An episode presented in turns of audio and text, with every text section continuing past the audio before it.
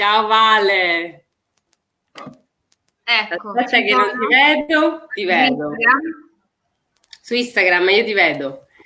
Allora, siamo, siamo live anche su uh, Facebook, vediamo un po' se è andato, visto che oggi problemi di connessione, eccetera, eccetera. Io ho cambiato PC, adesso sono in questa aura magica di bianca, non so, una nebbia, sono dentro una nebbia. E vale, allora com'è andata questa nuova fase che noi, noi, abbiamo fatto una settimana di pausa è iniziata ufficialmente la fase 2, si può dire che è iniziata ufficialmente? Mm, sì, è vero, abbiamo proprio preso una pausa del primo weekend di fase 2. Beh, direi che è andato bene. Io in realtà non ho ripreso, cioè continuo comunque a lavorare da casa in questo periodo, non ho ripreso le attività di persona, quindi per me è sì una fase 2, ma non totale, diciamo solo per gli aspetti di potersi muovere, eccetera. A te, Ale? Me pure, devo dire sostanzialmente è cambiato poco, solo non, non, non ci dobbiamo portare appresso ecco, quel, quella lista infinita di, dell'autocertificazione che non si capiva più quale dovevi portare, qual era quella giusta e mm. poi la libertà di muoversi, insomma, quella sì ovviamente rigorosamente con mascherina. E visto che l'altra volta parlavamo di mascherina, devo dire che ho visto i giovani che la portano, devo dire sono più le persone che hanno la mascherina e quelli senza. Non so se anche da te è così. Allora, devo dire una cosa, dipende, nel senso che ci sono gruppetti senza mascherina e gruppetti con, quindi dipende sempre dal contesto. Ovviamente nei, nei luoghi chiusi l'hanno tutti, nei luoghi aperti un po' di meno. Mm. Mm, qua sì, un po', un po', un po ribelli, diciamo, un po' ribelli. Ah, fanno, fanno la distinzione al chiuso o all'aperto. No, il chiuso io devo dire, tendo un po' a evitarlo, magari più all'aperto. Eh, visto questa, diciamo, la Movida è stata anche al centro delle varie discussioni e anche da questo che è nato l'argomento che ci è stato, insomma, suggerito. Mm e, ed è proprio insomma quello della responsabilità, visto tutte le, insomma, le immagini che giravano di movide, assembramenti, insomma gruppi che si vedono, ma anche al parco, insomma mi è capitato di vedere tante persone che finalmente escono insomma all'aria aperta e, ma non sono gli unici, insomma, insieme a loro un altro centinaio di persone. E, Intanto salutiamo intanto già chi si è collegato su Facebook, eh, Matteo, Laura, ciao, e, anche chi ci sta seguendo da Instagram. E allora iniziamo, entriamo comunque nel vivo dell'argomento. Eh, abbiamo fatto la premessa dovuta del perché abbiamo scelto questo argomento, ci sembra attuale e molto importante. Forse l'abbiamo trattato in via trasversale nelle altre puntate, però oggi ci focalizziamo bene sulla eh, responsabilità, che cos'è, come distinguerla dalla colpa, eh, visto che anche la psicologia diciamo, l'ha studiata, la responsabilità, soprattutto quella eh, sociale. E allora, vediamo un po', eh, facciamo intanto una distinzione, che ne dici Vale, tra responsabilità e colpa. Sì, sì. Noi, noi, abbiamo anche lanciato diciamo, il, il, sondaggio secondo ognuno, quelli che ci ascoltavano, che cos'è la, qual è la distinzione tra responsabilità e colpa e come ci rispondevano la maggior parte delle persone eh, ha evidenziato che nella colpa eh, c'è un'accezione negativa, mentre nella responsabilità comunque la responsabilità è rimessa più al uh, singolo individuo ed ha un'accezione che io definirei proattiva. Nel senso sono un agente, qualcuno che sta facendo qualcosa, sono responsabile, quindi un'accezione mm-hmm. forse più positiva. Quindi questa la maggior parte delle persone ha notato che c'è uh, questa uh, differenza mh, nell'accezione tra responsabilità e colpa. Tu vuoi aggiungere qualcos'altro, Vale? Allora, sì, questa è una riflessione molto, molto generale. Ecco. Quello che mi fa pensare è che la, la parola colpa è qualcosa che presuppone di fondo un pensiero causa-effetto, cioè tu causi una cosa e l'effetto e quindi hai colpa di quell'effetto.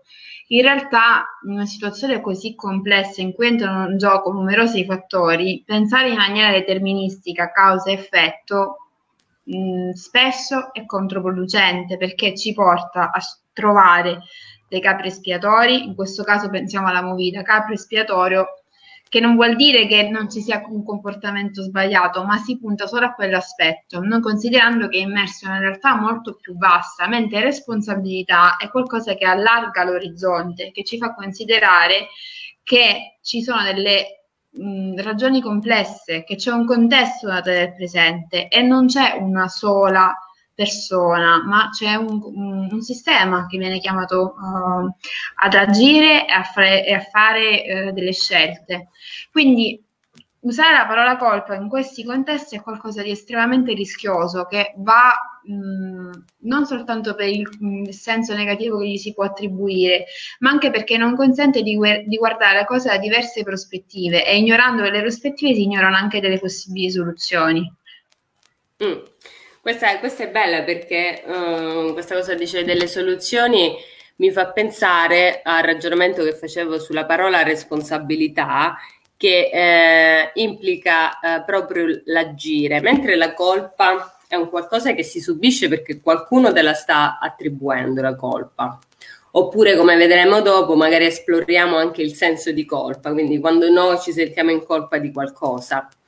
Ehm, mentre responsabilità ha proprio uh, in sé il compiere un'azione e al massimo le conseguenze, il prendersi su di sé il carico delle conseguenze che questa azione può portare. Però mh, come facevamo un esempio, avevamo letto questo articolo, quello della lettera agli insegnanti, se non sbaglio, tu sei più informata di me su questa cosa, eh, in questo articolo eh, diceva eh, di solito si dà la colpa agli insegnanti, diceva no, la colpa è, dei, eh, stud- è dei, della famiglia.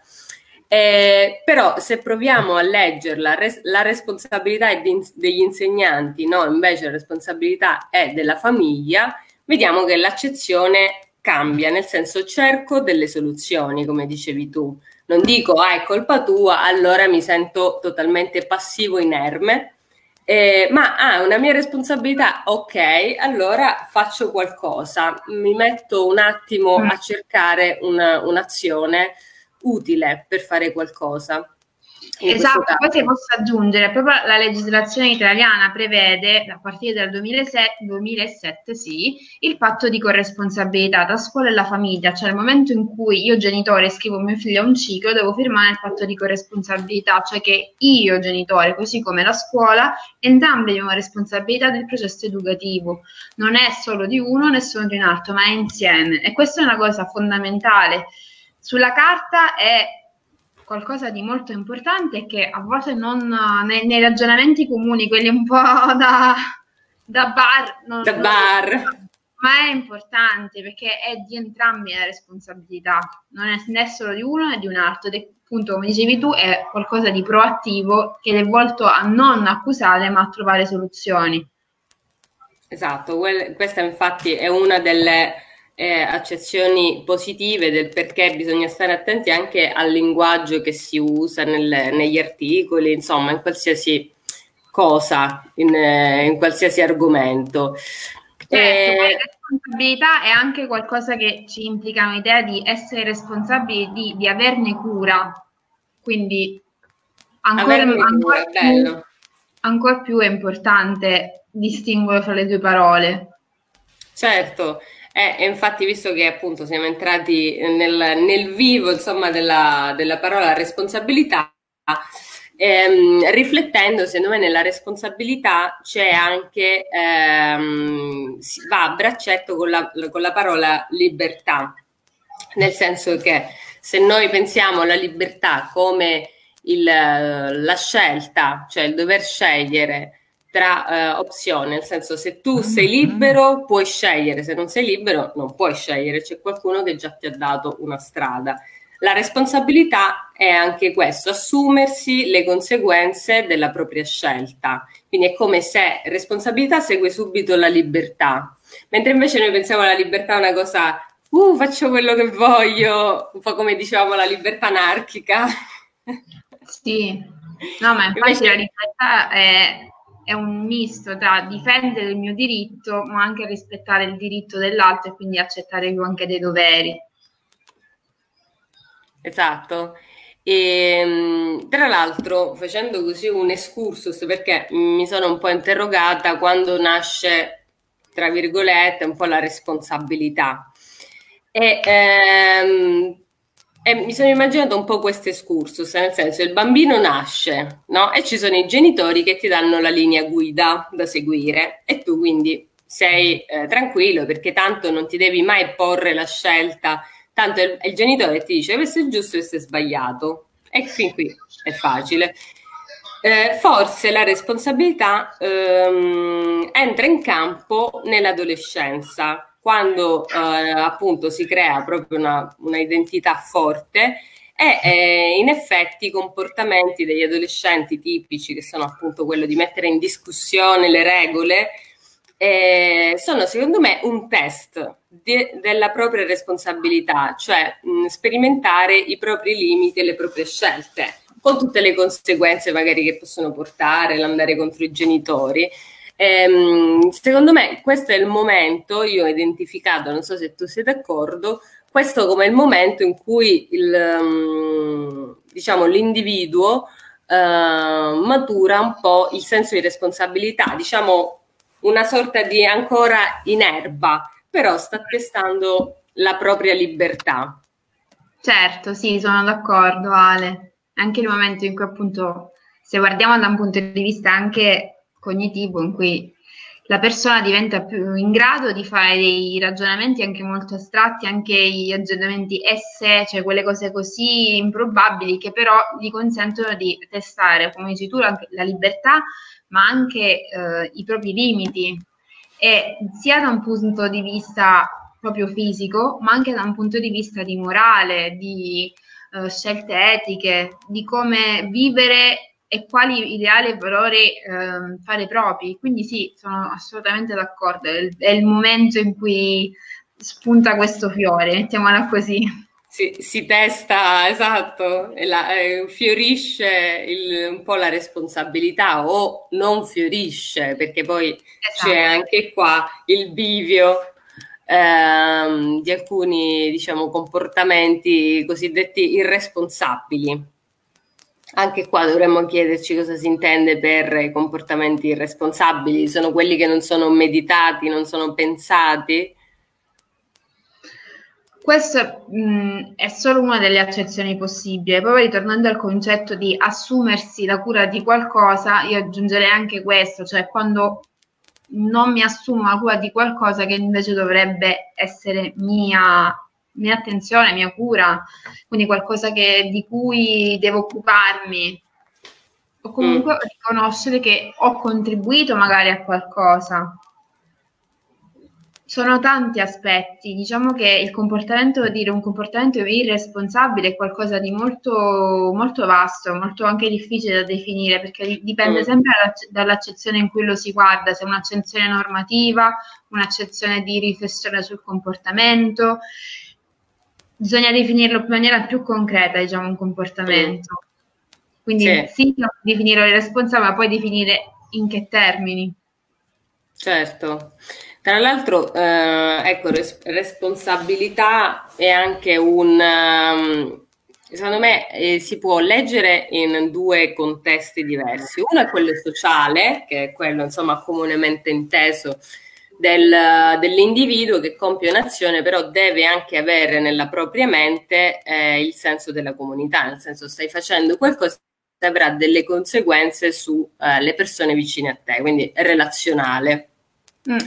Eh, un altro eh, che eh, forse però um, non so se qualcuno ne ha mai parlato eh, è la responsabilità in realtà nei, eh, conf- nei, confronti di se stessi.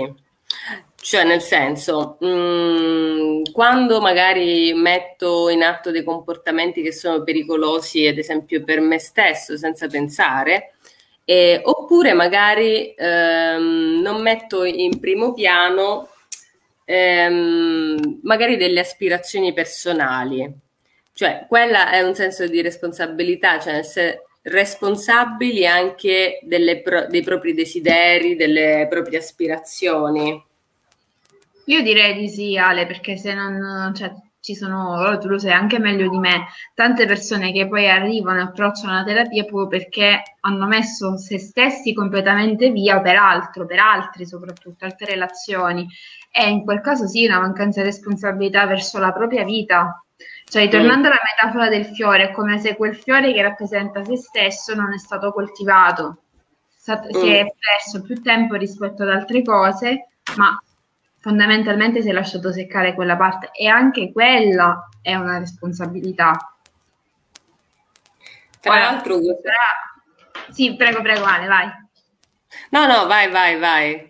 No, volevo dire che proprio per il mestiere che noi abbiamo scelto, l'idea di fondo è che le persone sono in, intrinsecamente predisposte a fare un percorso di crescita, di evolvere nel meglio possibile, giusto? Condividi, ok. Quindi non aver cura di questo processo, sì, è mancanza di responsabilità verso se stessi. Effettivamente io la, condivido questa cosa. Mm. Sì, anche perché Uh, eh, mi venivano due, due, pensieri adesso. Il primo, appunto, che parlavi della questa metafora del fiore, e avevo letto qualche giorno fa che in filosofia viene chiamata fioritura personale il coltivare se stessi. Bello. Quindi eh, mi sembra molto bella questa coincidenza. E, ehm, e, la seconda che pensavo che effettivamente poi il, percorso eh, delle persone quando intraprendono un percorso eh, personale, psicologico, ma anche familiare, visto che tu eh, segui appunto le, le famiglie, e, ehm, si assumono la responsabilità del proprio percorso perché loro sanno che devono mantenere, perché se vogliono non vengono, però si assumono loro, fanno un contratto in realtà, poi in realtà un contratto con se stessi eh, e si assumono su di sé il percorso psicologico. Quindi in realtà è, è un grande peso, un grande carico quello che devono assumere su di sé. Poi ovviamente non sono da soli durante il percorso, sono accompagnati sicuramente, però devo dire che è una bella responsabilità quella che si assumono. A me la, la, cosa che hai detto sulla fioritura personale mi ha ricordato che in alcune forme di buddismo c'è un altarino che adesso non ricordo il nome, che viene utilizzato per pregare e all'interno si trovano delle credo piantine o comunque delle cose vive, anche frutta, eccetera. E questa piantina all'interno rappresenta la propria vita e quando si prega, si prega per eh, il divino che è in sé praticamente, quindi per far sviluppare quella parte divina che in ognuno di noi. Ora non so se l'ho detto bene, quindi se c'è qualcuno che è più esperto, corretto, però esperto. da quello che ho potuto capire mi sembrava questo, quindi comunque anche in questo caso una forma spirituale è sempre comunque una forma di responsabilità verso la propria vita e quindi a far fiorire appunto la propria esistenza nelle migliori condizioni possibili. Ma stavo pensando, visto che mm, stavo pensando a me ogni tanto, anche se mi dedico alle piante, mi ci dedico male, quindi mi capita che qualcuno muore, ma se questa piantina, adesso non conosco bene come, come funziona, andrò a cercare, ma se in questo altarino, diciamo, eh, la, la, piantina muore, può capitare? Non lo so. ah, non, non è tipo una esperta. No, mi hanno, mi hanno raccontato, adesso non ricordo. Ah, mi sa, l'altarino si chiama Gonzon, cre- credo credo, non sono sicura, però non ricordo bene, me ne hanno parlato persone che praticano, però non, um, non, ho, non mi era venuta questa curiosità, quindi non cioè, ho chiesto. Ce, devo informare perché ovviamente eh, è un, una domanda che ci facciamo, ci chiediamo infatti se ci sono sì. buddisti in ascolto, ogni tanto qualcuno era, era capitato magari che pratica, eh, magari se è tornato ad ascoltarci ci saprà dire, perché effettivamente neanche io conosco, ma mi andrò a informare perché questa cosa della piantina, devo dire, mi ha un po' uh, intristito se, se, si può risolvere questa cosa della piantina no? Perché... no vabbè ma la curano tutti i giorni quindi non credo che, che muoia eh no perché ad esempio il, il, problema del, delle, delle, piantine che, che, mi muoiono è quando ad esempio magari ho, l'ho, l'ho fatto il reinvaso non so, la terra è andata male oppure a volte la innaffio, capito? Perché poi c'è anche l'accanimento della cura Bisogna trovare la piantina giusta. Esatto, forse è quello. Però ha detto una cosa molto interessante, l'eccessiva cura, cioè nel senso questa grande proiezione verso di sé, da che è una responsabilità, ma in un senso positivo, quindi di cura, può diventare l'estremo, cioè diventare una forma di egoismo, quasi di edonismo, e quindi mm-hmm. allontanarci dalla responsabilità nel senso del vivere sociale, quello che in filosofia chiamavano eudemonismo, mi pare, se non, se non sbaglio, i filosofi all'ascolto, anche in questo caso correggete se sbagliamo, che in questo caso era cercare la felicità nel bene, che era però un bene comune. E l'eccessiva cura di sé ci allontana, non solo mm. mh, ci fa anche venir meno nei momenti in cui invece dovremmo intervenire verso l'esterno. Mm, certo. E quindi è una cosa a cui fare attenzione. Sì, eh, infatti devo dire questa metafora delle piantine, del perché mi, mi, muoiono a volte, oh vabbè, perché magari le dimentico, poverine, e quindi, però effettivamente quando magari ho cambiato il vaso, poi gli do l'acqua, poi dico ma che sta succedendo, allora là mi ci accanisco, capito? E, ehm, non sono molto buddista, devo dire, in questo, dovrei esserlo di più e non accanirmi sulla piantina. E, ed effettivamente è una bella metafora di come l'eccessiva cura anche la, può trasformarsi in qualcosa, può diventare anche una sorta di, di ansia anche mm. là. E, ehm, e, stavo pensando come la responsabilità, visto che è il nostro argomento insomma di oggi, eh, può diventare iperresponsabilità, nel senso essere iperresponsabilizzati. Tu lo sai bene occupandoti di famiglie, sai come a volte anche eh, i figli vengono eh, iperresponsabilizzati e trattati come se fossero degli adulti, quindi di un'età superiore a quella che hanno effettivamente. Sì, infatti noi parliamo di parent child, cioè bambini che diventano genitori. Eh, cioè si, si trasforma addirittura in genitori.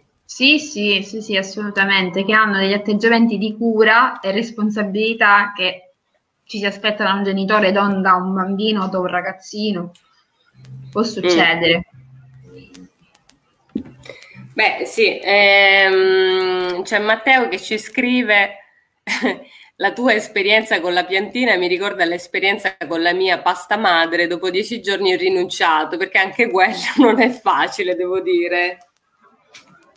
No, ma eh, c'è chi se la porta in viaggio, c'è con lievito madre, insomma, è un essere vivente, va, ogni tanto gli va dato l'acqua, però mi è sembrato Sembra di avere parlava... un tamagotchi da come esatto. se ne esatto. Dai, facciamo vedere l'età che abbiamo, citiamo gli anni 90, il tamagotchi.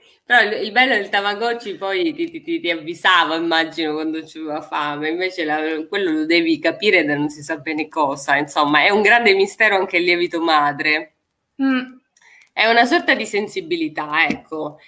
E, ehm, Ma sai cosa mi ha fatto venire in mente una cosa molto simpatica, che però parla di responsabilità? C'è Futurama sì. un episodio in cui Bender si perde nello spazio e gli rimane attaccato sul corpo del materiale e praticamente da questo materiale si crea un nuovo mondo e lui lo prendono per Dio, cioè Bender che li ospita è Dio.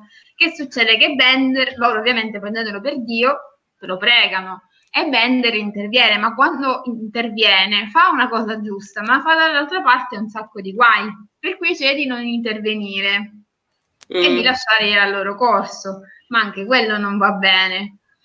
E perché c'entra la responsabilità? Perché anche qua è responsabilità scegliere o meno di agire, anche mm. quando c- ci viene chiesto. Non sempre l'azione è una soluzione, o comunque non l'azione che ci viene richiesta e questo è un aspetto simpatico. E mi è venuto in mente perché alla fine era come il lievito madre, questa esatto. Cosa faccio? Gliela, gliela, aggiungo l'acqua, non so, la farina, non so cosa, come si mantiene il lievito, oppure no. Quindi, Quindi se volete farvi un trip esistenziale, guardate Futurama perché dà tantissimi spunti di questo genere, nonostante sia un programma comico. Sì, infatti. Eh, vediamo un'altra esperienza a proposito, mi sa, del parent child. Lo metto qui. Eh, a me è capitato di fare da tutor a un bambino che si comportava come se fosse il marito della madre e ovviamente il padre era più o meno invisibile. A volte per come parlava mi sembrava quasi non fosse un bambino.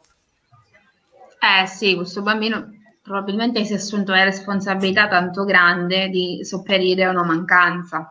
Mm. Ipoteticamente, eh, non sappiamo poi perché questo è sempre un racconto di un terzo, però mm. succede, succede che a volte sentiamo che non c'è qualcosa, decidiamo di prendercene cura noi, anche quando questa cosa in teoria non ci compete.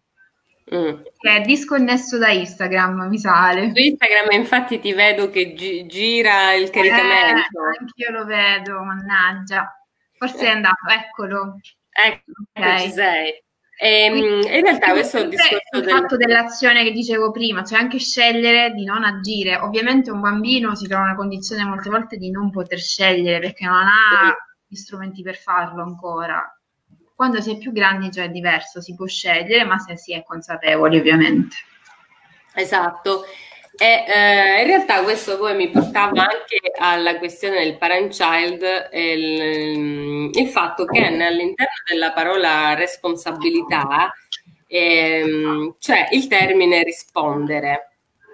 Eh, rispondere a cosa? In questo caso del, del, bambino rispondere alla richiesta magari del genitore di sopperire appunto alla mancanza del padre. Quindi il bambino poverino è chiamato a rispondere e quindi agisce di conseguenza come dicevi tu, non ha ancora gli strumenti perché effettivamente la responsabilità è una cosa che richiede anche degli strumenti per poter fare le scelte giuste, scegliere se agire o non agire.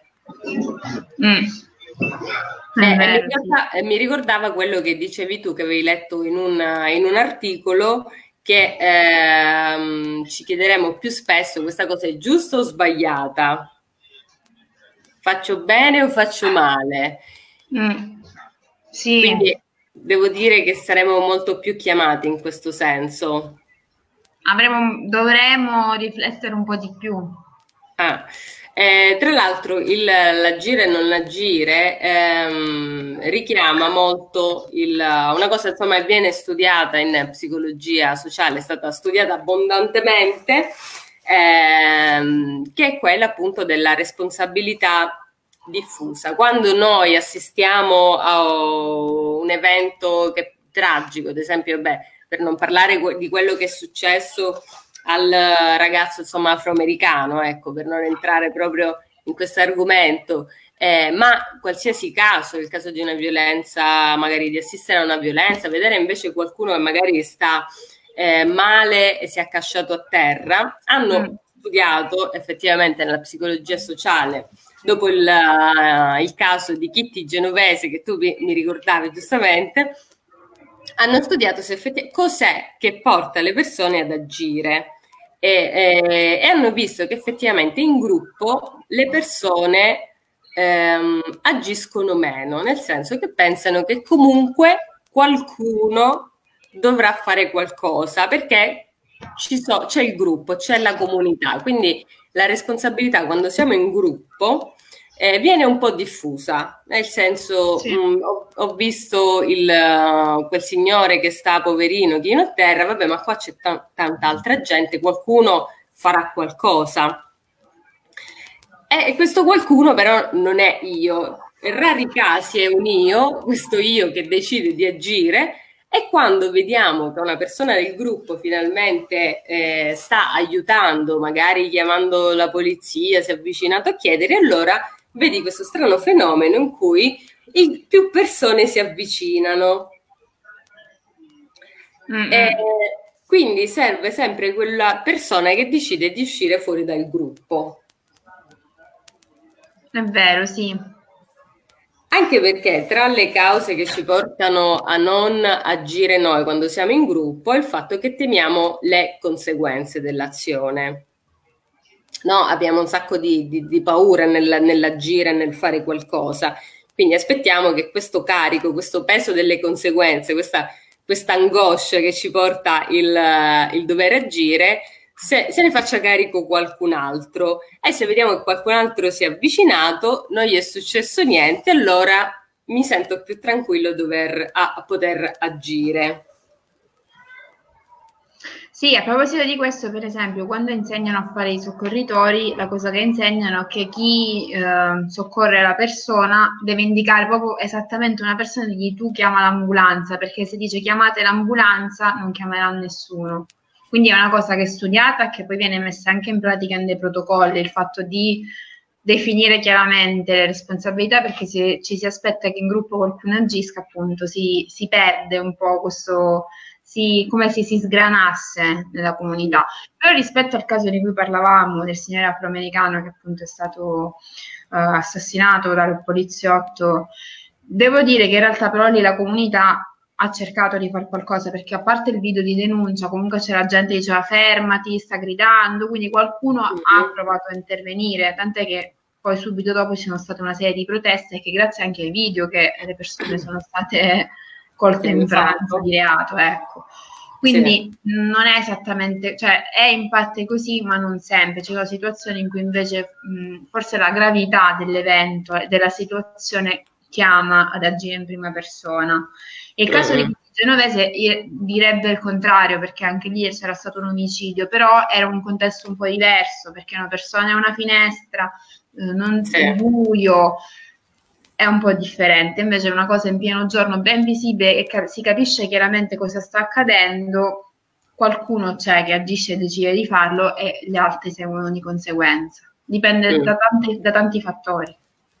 Sì, infatti pensavo anche rispetto alla differenza ecco, di, di Kitty Genovese e eh, magari la, il ragazzo adesso, ma non è l'unico, insomma, nella storia eh, americana purtroppo tanti ragazzi insomma sono stati così brutalmente uccisi per motivi mh, alla fine eh, deleteri, nel senso potevano semplicemente essere arrestati e portati in carcere. Invece là sono, eh, c'è proprio una violenza che viene messa in atto molto brutale eh, io penso che mh, la presa di uh, responsabilità, diciamo, il fatto di denunciare l'accaduto, ehm, sia in realtà dovuto anche al fatto delle, delle, dei diritti e delle manifestazioni che si fanno, eh, c'è il Black Lives Matter, ad esempio, e comunque tante personalità si sono espresse, hanno denunciato il fenomeno della, della violenza della polizia nei confronti degli afroamericani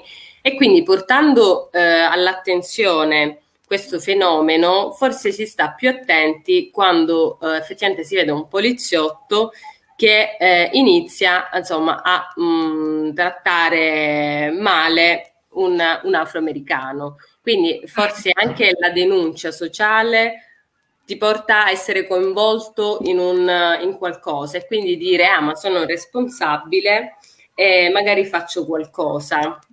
Ad esempio, anche riconoscere che no, quel valore negativo non mi appartiene, quindi non mi appartiene, faccio qualcosa. In mm. questo caso non mi appartiene essere razzista.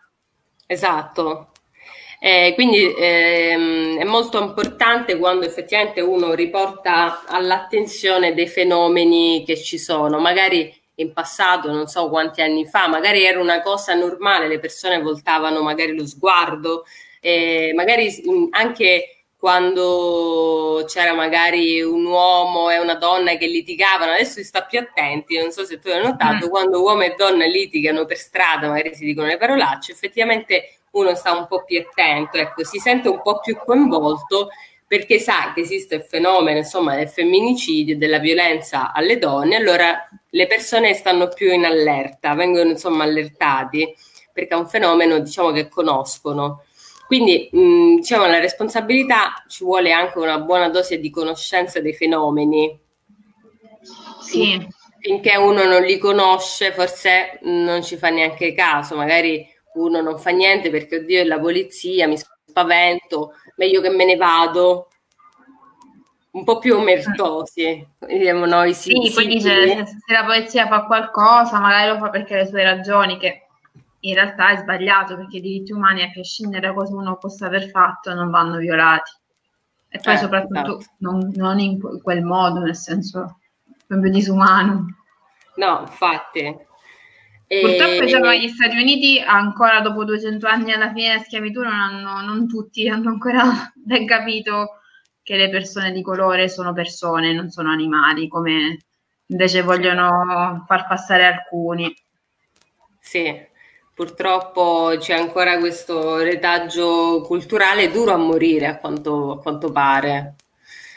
Purtroppo cioè, non bisogna fare tutto nel un fascio, ovviamente ci sono persone che sono assolutamente contro tutto ciò e infatti ne testimoniano tutte le, le grandi manifestazioni che stanno avvenendo, che non sono solo manifestazioni della comunità afroamericana, ma sono anche di persone che magari sono i cosiddetti, come li chiamano, non mi ricordo adesso, i, gli americani bianchi di origine inglese o olandese, che sono tipo quelli dell'Upper West Side, cioè anche tra ah. queste personalità che completamente sono lontane da quel mondo e non possono aver vissuto determinate discriminazioni, riconoscono mm. che è assolutamente qualcosa da combattere.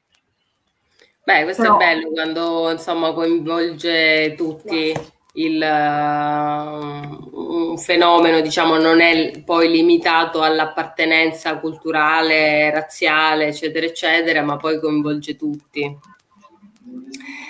E, um, allora, vediamo. Silvia dice eh, non si sono evoluti i razzisti, intendo.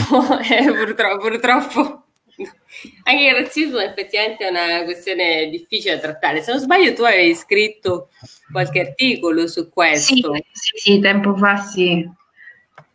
Eh, no, è una cosa molto complessa e entrano in gioco tanti fattori, fattori individuali del soggetto, ma anche fattori storico-politici importanti. Diciamo eh. che eh, l'Europa e gli Stati Uniti hanno visto l'Africa da sempre come un grosso supermercato ed è stata portata come tale è ancora è un retaggio difficile da, da, da abbandonare. Se basti pensare che, ad esempio, le prime teorie antropologiche, quindi gli antropologi che in teoria dovrebbero essere i più aperti de, dello studio dell'essere umano, i primissimi, in realtà le prime teorie sono una, un tentativo di spiegare l'egemonia di alcuni stati su altri, quindi un tentativo di spiegare il colonialismo.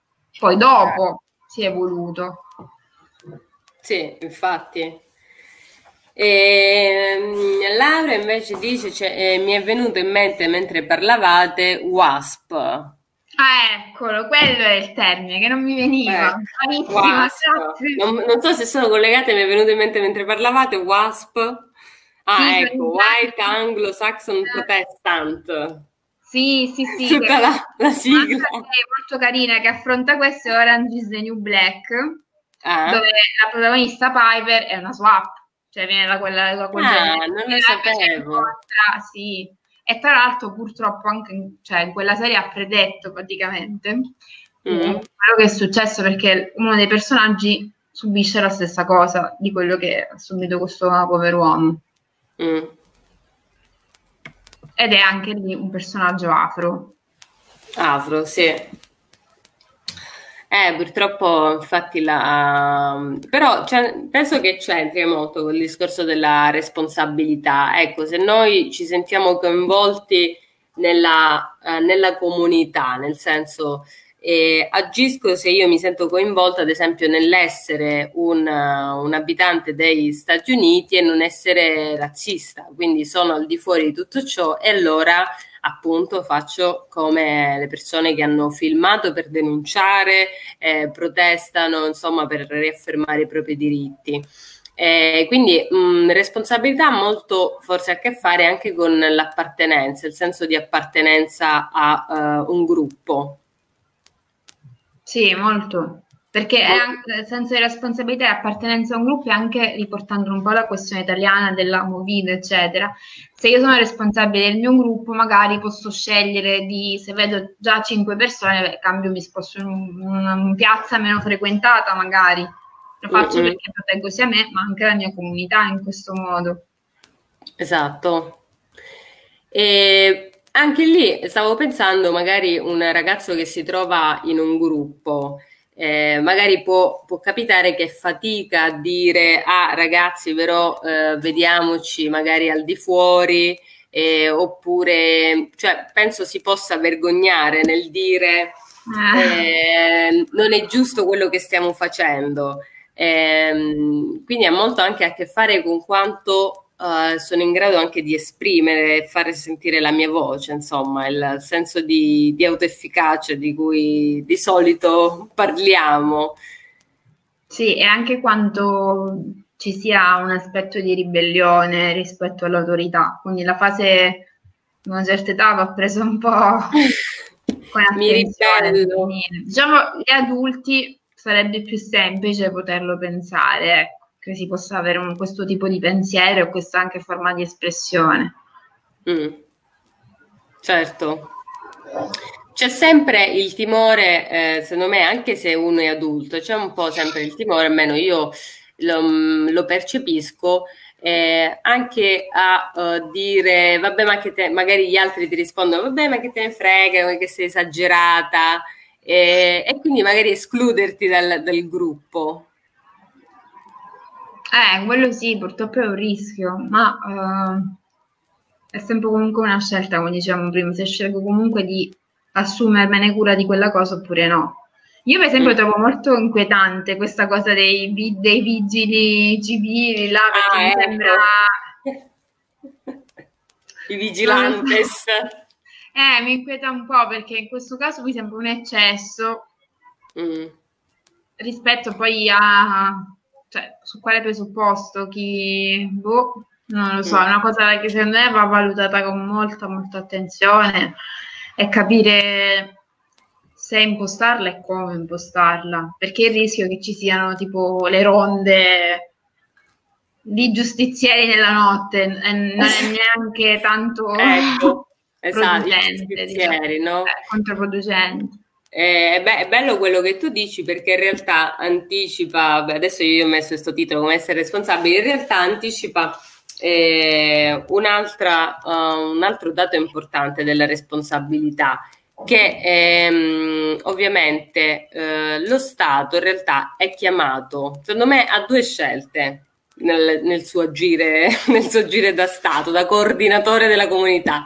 Può scegliere se appunto essere uno Stato così che, um, come dire, in un termine uh, che non sia troppo, troppo duro, no, non severo, nel senso eh, punitivo, ecco, uno Stato può scegliere se essere punitivo e quindi andare là a caccia del colpevole, come questa cosa che tu dici, un po' finirà così, no? I, i, i vigilantes, chiamiamoli, andranno alla ricerca dei colpevoli, ah, tu non segui la, la regola, oppure essere uno Stato che ehm, forma dei eh, cittadini responsabili che sicuramente è più lunga la strada, eh, cioè è facile sì. essere dei punitori e punire perché tu non stai seguendo questa legge, eh, anche se poi le norme non sono proprio molto chiare. Ecco, infatti questo volevo aggiungere che le comunicazioni sono anche molto contraddittorie, quindi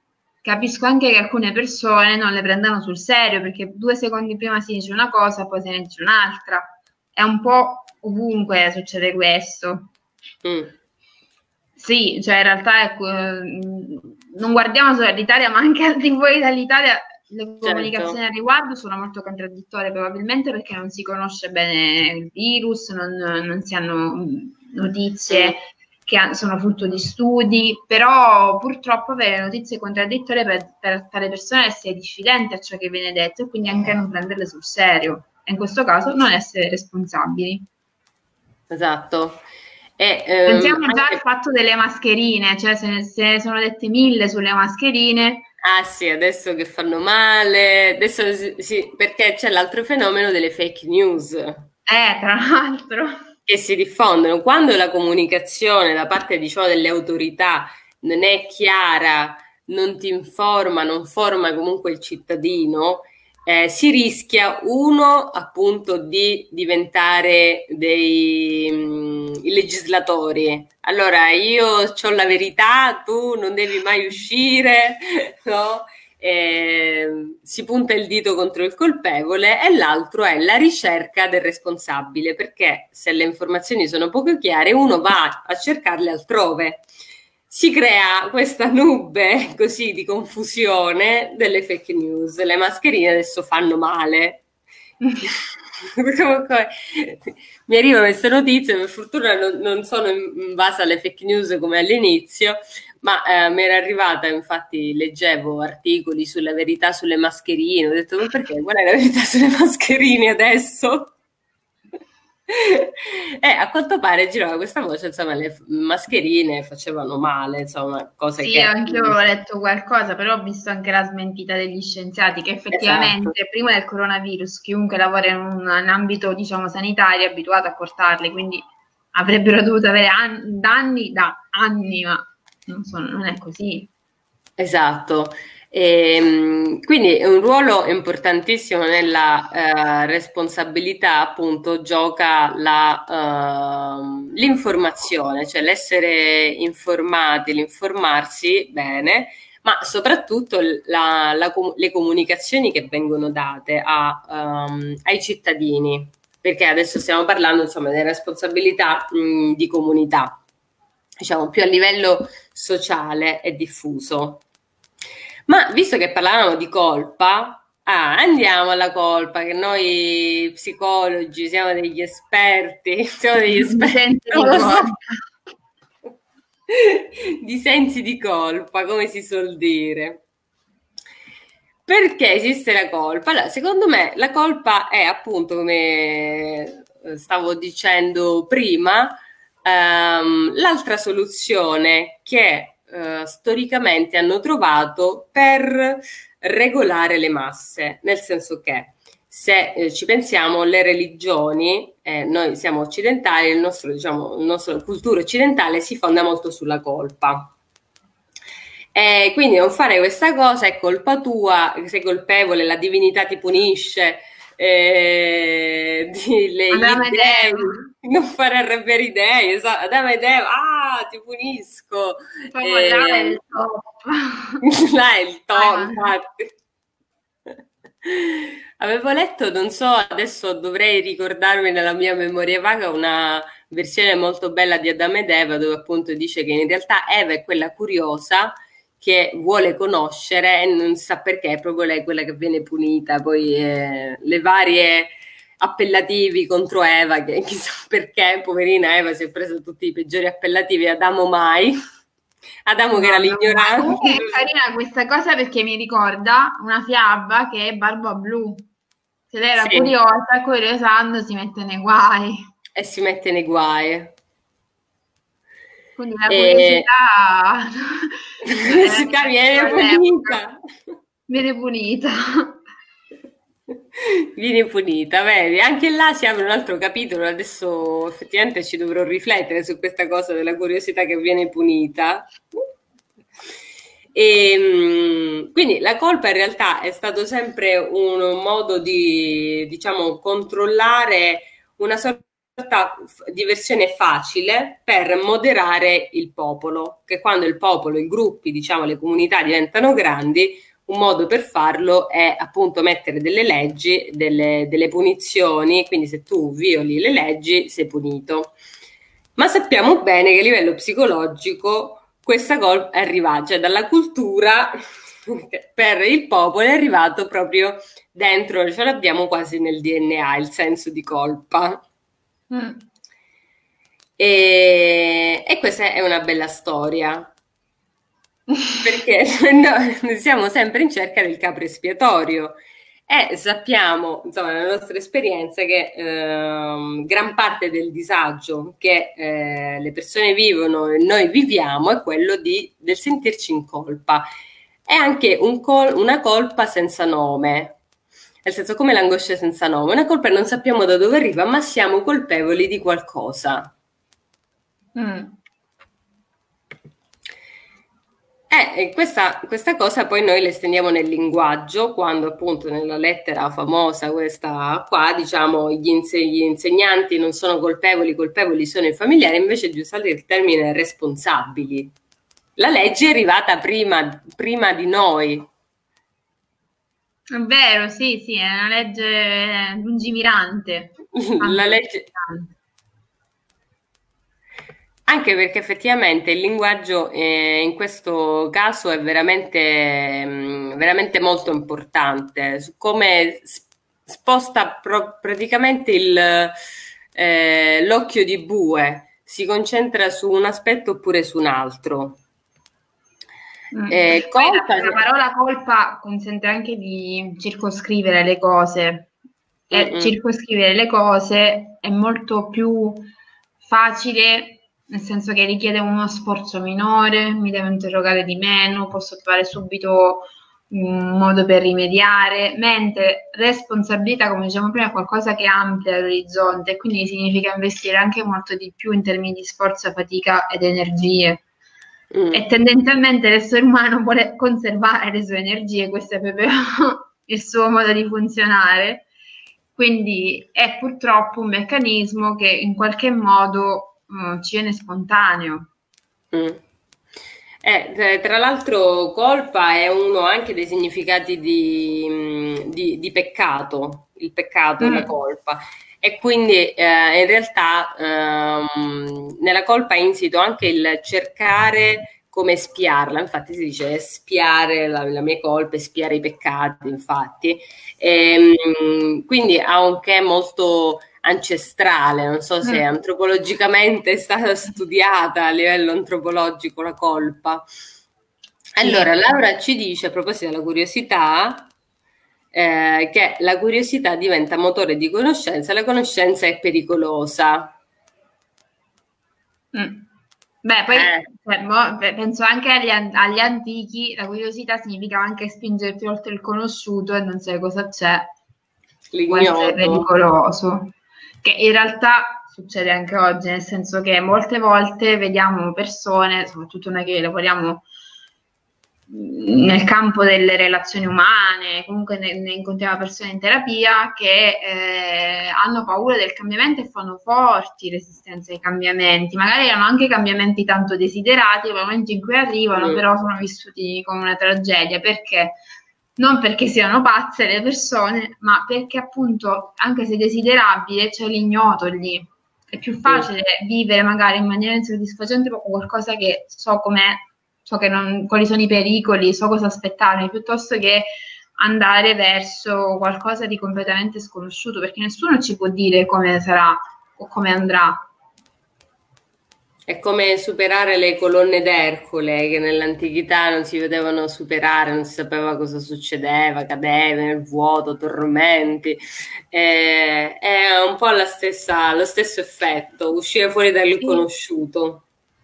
Io penso che gli antichi che abbiano fatto per primi due viaggi avessero una dose di coraggio incredibile. Ma infatti... Perché, cioè, proprio verso il nulla. E tra l'altro in un'epoca in cui le conoscenze scientifiche erano quelle che erano quindi molto non difficile. Io ho visto la serie. The Terror, te ne avevo parlato, Ale, che sì, parlava di l'esploratore dell'Artico. Io ho detto, oddio, cioè, avere un... Non... io tuttora non ci andrei ad esplorarlo con tutta la, la strumentazione scientifica de... che esiste oggi, no, perché a me lo vedo come un posto estremamente complesso, diverso dal mio, che non so veramente cosa aspettarmi. Mm. E, um, ci dice Silvia che, che lei prima era così, aveva il terrore dei cambiamenti anche se sapeva che erano necessari. Mm. Anche perché insomma il cambiamento è difficile da, da, da accettare, non sai ecco, dove, dove, ti porta, ti si aprono mille strade e anche là la scelta uno si trova nel bivio della scelta, cambio o no, cambio o no, poi a un certo punto la vita che appunto noi diciamo sempre, perché citiamo sempre gli antichi, no? E vabbè, tutto eh, scorre. Vabbè, a un certo punto... È l'età. l'età, citiamo gli antichi. Faccio, tutto scorre, alla fine la vita... No. Come? Noi abbiamo la barba per ovvi motivi, se no potevamo, capito? la lunga barba. alla fine, insomma, la, la, vita poi ti ci porta a quei cambiamenti, anche se uno ha cercato di evitarli e poi dopo ti spingo. Infatti Silvia scrive, poi la vita mi ha cambiata eh, ed effettivamente uno li ignora, li ignora, poi ti accorgi che è proprio va da sé, a un certo punto sei obbligato, cioè lo fai o lo fai. ah, a volte abbiamo anche bisogno di una regressione prima per poter darci diciamo, lo slancio, per poter andare sì. verso quello che non conosciamo. Sì, che un po' esatto. ci rassicura, ci ricarica e poi si può andare. Eh, per fare quel salto qualitativo, diciamo. Sì. E, ehm, ma adesso vediamo l'ultima domanda, visto che siamo quasi alla fine. Domanda a cui non so, la risposta la cercheremo insieme. Così, noi siamo Seneca qua. Sono gli antichi, Seneca. Vale, sì, tu Seneca. Non sono io, ti faccio la domanda. Come essere responsabili? No, sei Socrate, Ale, che vai con le domande. Socrate, scusami. Socrate e l'S mi ha confuso. Vai, fai la socratica. Fai faccio, faccio domande. Secondo te, Vale, come si può essere responsabili? Eh, questa è una domanda da un milione di dollari. Allora, però diciamo la cosa di fondo è avere un, un momento di riflessione e di scelta, cioè riflettere per poi scegliere, perché la scelta è ciò che ci consente di decidere se aver cura o meno di una cosa. Quindi questo è, prima, è il primo aspetto, e deciderci se, e soprattutto capire se quella cosa aspetta a me o no. Quindi questo è quello che io dico in maniera molto, molto, molto sintetica. Wow. E intanto che eh, saluto, avevo visto su Instagram Marco, che oggi gli chiedevo delle informazioni su, su alcune cose di training, e, um, dice esempio lampante di chi ama i cambiamenti è Elon Musk. Eh, Elon Oddio, Musk, il figlio, eh? eh? il figlio, il nome del figlio. figlio da un nome che un... Ma tu lo sai pronunciare il, suo, il nome del no, figlio? No, non ho idea. Vabbè. Non sapevo si potessero dare dei do nomi, non so, la prossima volta chiamo alfa, beta, gamma. Ma in Italia mi sa di no, non si può fare. Cioè, eh, in Italia infatti non si può fare. Però... anche qua aiuto. Cioè, mi, credo che non si possa dare nomi che ledono la dignità della persona, una cosa del genere. Ah, giustamente. Mi sembra di ricordare. Quindi in Italia forse no. Beh, Elon Musk, appunto, ricordavo il figlio, è un esempio anche di originalità. ha deciso anche di dare un nome originale. Ecco, è stato Elon Musk, a me mi viene in mente un esempio di responsabilità verso la comunità molto grande, è il nostro adorato Bill Gates nel, Bill.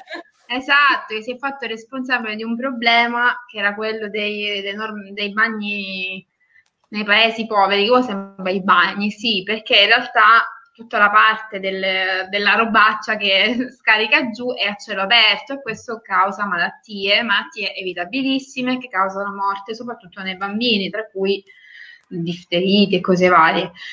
E, eh, Bill Gates insieme alla moglie Melinda, che hanno fondato una famosa uh, un ente benefico, si sono occupati appunto di cercare una soluzione a questo problema. E come l'hanno fatto? Non semplicemente dando dei soldi ai paesi, ma cercando proprio dei ricercatori che trovassero delle soluzioni. Quindi si sono messi in, responsabilmente in prima persona a cercare qualcosa. E questo è un esempio di responsabilità nella comunità grandissima, perché è una comunità mondiale che comprende Africa, Asia eh, eh, anche negli Stati Uniti.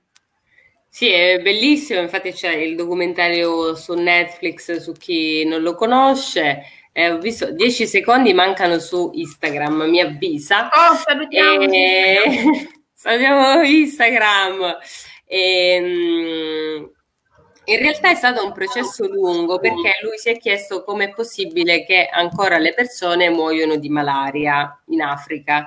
E, e quindi lui ha fatto tutto un percorso a ritroso eh, ed effettivamente è arrivato alla conclusione dell'importanza dei servizi igienici, eh, che sembra una cosa così, noi diamo così per scontato il nostro insomma, mondo occidentale, invece è una cosa importante che ha evitato un sacco di malattie.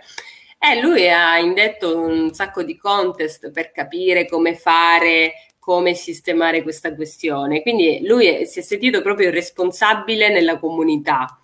E, ehm, ed effettivamente, ecco, lui è un esempio effettivamente virtuoso, di responsabile nei confronti della società. Cioè, lui sa che è un uomo molto intelligente, che è genio, e ehm, chi ha in realtà, come nella frase di, di, del famoso Peter Parker, dai grandi poteri derivano grandi responsabilità. Quindi, vai. Quindi, se sei appunto un genio, sei un intellettuale, sei un artista, eh, vedevo anche infatti una conversazione di un fotografo, diceva che tu sei chiamato ad avere delle responsabilità eh, con la tua arte, con, i, con gli strumenti a tua disposizione, sei comunque chiamato a dover fare qualcosa. Eh, questo penso che comunque la res- le sentirsi responsabili è un processo un po' mh, personale, è molto personale, devo dire. Eh, non, non, è immediato come percorso, anche perché noi non ci sentiamo che siamo in grado di avere un impatto nel mondo, ehm, non sentiamo che le nostre, magari una piccola azione può effettivamente aiutare qualcun altro oppure effettivamente avere delle ripercussioni in positivo, adesso dico. Ehm, quindi è un percorso mh, mm, molto individuale e mi veniva in, in mente la frase quella del, del Talmud, se non, se non, io chi, se non ora quando, che effettivamente dal Talmud, che è un testo sacro, è una chiamata alla responsabilità individuale. Mm. Beh, poi pure a parte il Talmud, anche nel Vangelo si dice questo perché l'invito è di occuparsi non solo del maestro, ma se dai da mangiare a chi è affamato lo stai dando a me, quindi prenditi responsabilità anche di quello che c'è nel mondo, non solo dal punto di vista scetico e spirituale. Eh, esatto. Quindi, cioè, e... È vero che la nostra radice culturale è fortemente imperniata sulla colpa, ma è anche fortemente imperniata sul prendi, assumiti responsabilità, sii solidale. Mm. Tra l'altro, questa assunzione della responsabilità, quando ci pensavo, mi veniva in mente eh, la serie Good, A Good Place, sempre Netflix. Non so se l'hai vista poi tu, Valentina, se qualcuno. No, io questa no. Di chi ci segue in ascolto. Eh, vabbè, tra i personaggi non svelo niente perché in realtà è molto carino, si svela tutto guardandolo, quindi non vi posso dire niente se non è proprio spoiler. Ehm, un personaggio che eh, questi personaggi sono tutti morti e sono finiti in paradiso. E, eh, un personaggio è un filosofo di... ha studiato l'etica morale, quindi appunto la responsabilità, il comportarsi bene, fare la scelta sempre giusta Cosa succede però a questo personaggio? Che in realtà ha vissuto tutta la vita senza saper scegliere, ma cose banali, del tipo mh, mm, quale muffin vuoi prendere? Lui passava le ore così dicendo quello al cioccolato, quello al pistacchio, quello al cioccolato, quello al pistacchio e alla fine se ne andava senza aver scelto. Quindi ehm, questa in realtà è anche il, il, sentirsi in dovere di fare sempre la cosa giusta, può essere anche un qualcosa che blocca nella propria scelta. Vabbè, è lui che va... diciamo prima che l'eccessivo non va. Eh. eh, ed è molto, molto, devo dire, molto carino questo, tutto questo argomento, insomma, così molto filosofico di etica, che alla fine ti dice che anche devi vivere e puoi fare la scelta sbagliata, però si può, insomma, rimediare una volta hai fatto, non hai preso il muffin al pistacchio, non ti piace, la prossima volta prenderai quello che ti piace, per fare un esempio molto più sul pratico e non sui massimi sistemi. Eh, Martina diceva, non ne aveva parlato anche Kant? Allora, eh, di... sì. eh. certo. Penso, penso Abbiamo un grande filone lì. L'etica. L'etica. Aristotele, cioè parte proprio da... In realtà è una questione proprio base della filosofia. Eh sì, eh sì. Eh, insomma, alla fine, quindi, come rispondo io a questa domanda come essere responsabili? Ecco, forse in questo modo, che ehm, ovviamente gli strumenti si maturano pian piano con l'esperienza, con la conoscenza, come abbiamo detto, informandosi, eh, ma anche alla fine senza eh, limitarsi. A un certo punto quando ci si trova una scelta bisogna comunque scegliere una cosa, non ci possiamo, se no finiamo per paralizzarci e anche se agire o non agire banalmente, possiamo anche scegliere di non agire. Ehm, e se la cosa è sbagliata, non punirci perché quella se no diventa appunto colpa.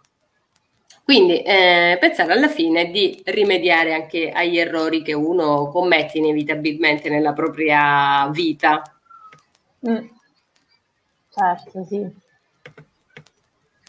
Insomma, eh, Vale, tu vuoi aggiungere qualcosa? Noi abbiamo trattato veramente, non so, eh, oggi abbiamo fatto tra psicologia, psicologia sociale, un po' di filosofia, antropologia, un po' di cultura pop, eh, teologia, teologia, abbiamo fatto anche religione, da Talmud, cristianesimo, abbiamo toccato Buddismo. il buddismo.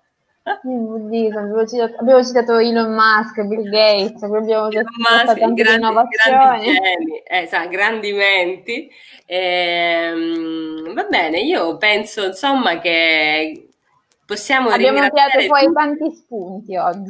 Eh, infatti, eh, io penso che abbiamo tirato delle conclusioni mol- molto carine che eh, in realtà ci vengono anche lì per lì chiacchierando, anche grazie ai contributi, insomma, eh, di chi, chi ci scrive, chi ci manda eh, messaggi in diretta, non in diretta.